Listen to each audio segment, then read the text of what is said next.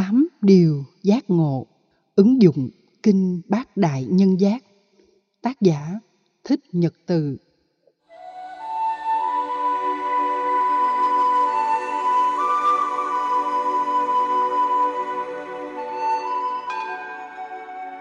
Kinh Bát Đại Nhân Giác được hiểu nôm na là tám điều giác ngộ của các bậc Bồ Tát hay tám điều giác ngộ của các bậc thượng nhân.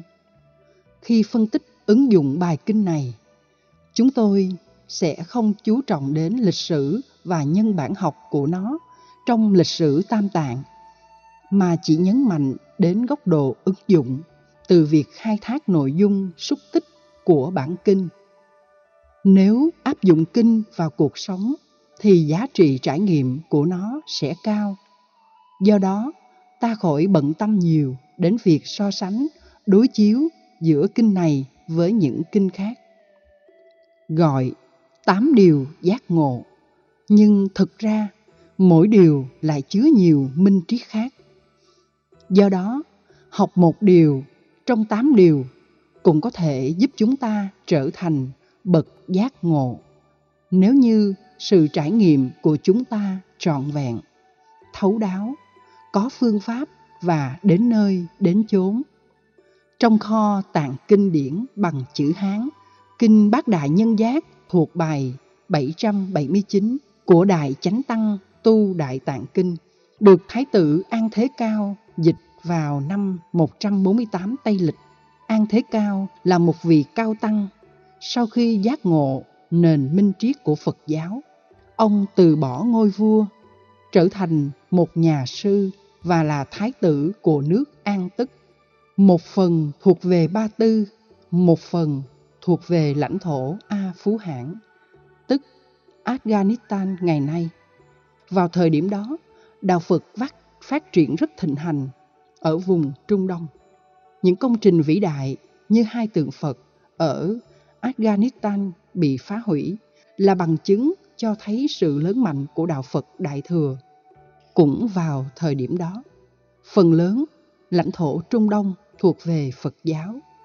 Khi dấu giày xâm lược của Hồi giáo lan truyền rộng rãi ở Trung Đông, Trung Á và toàn châu Á, thì các mảnh đất Đại Thừa dần già nhường bước cho Hồi giáo ngự trị.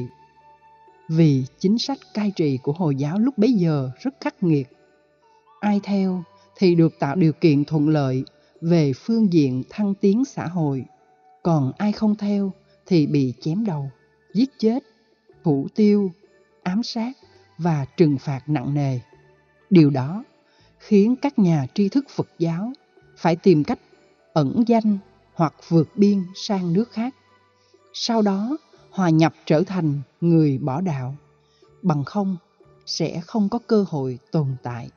Kinh Bát Đài Nhân Giác, mặc dầu được đề cập trong văn học Đại Thừa là kinh dành cho các bậc đại nhân, tức các vị Bồ Tát. Trên thực tế, nội dung cuốn kinh một mặt khái quát một thế giới quan duyên khởi và vô ngã. Mặt khác, giới thiệu một nhân sinh quan trên nền tảng đạo đức và chuyển hóa.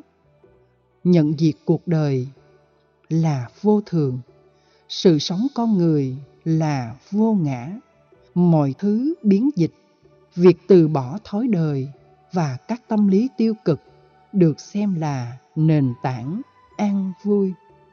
Nỗ lực chuyển hóa các phiền não nhờ vào sự học rộng, hiểu nhiều phật pháp, hành giả có khả năng dâng tặng niềm vui cho đời, không tham đắm ngũ dục, thấy rõ các bất hạnh của nghèo khó.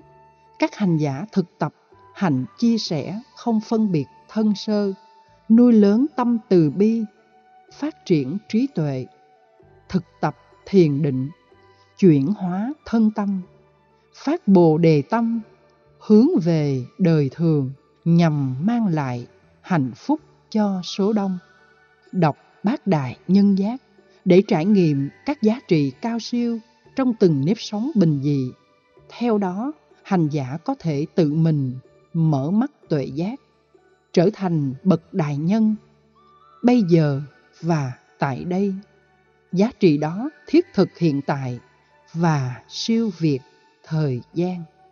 Thượng tọa Thích Nhật Từ, tổng biên tập tạp chí và tủ sách Đạo Phật ngày nay.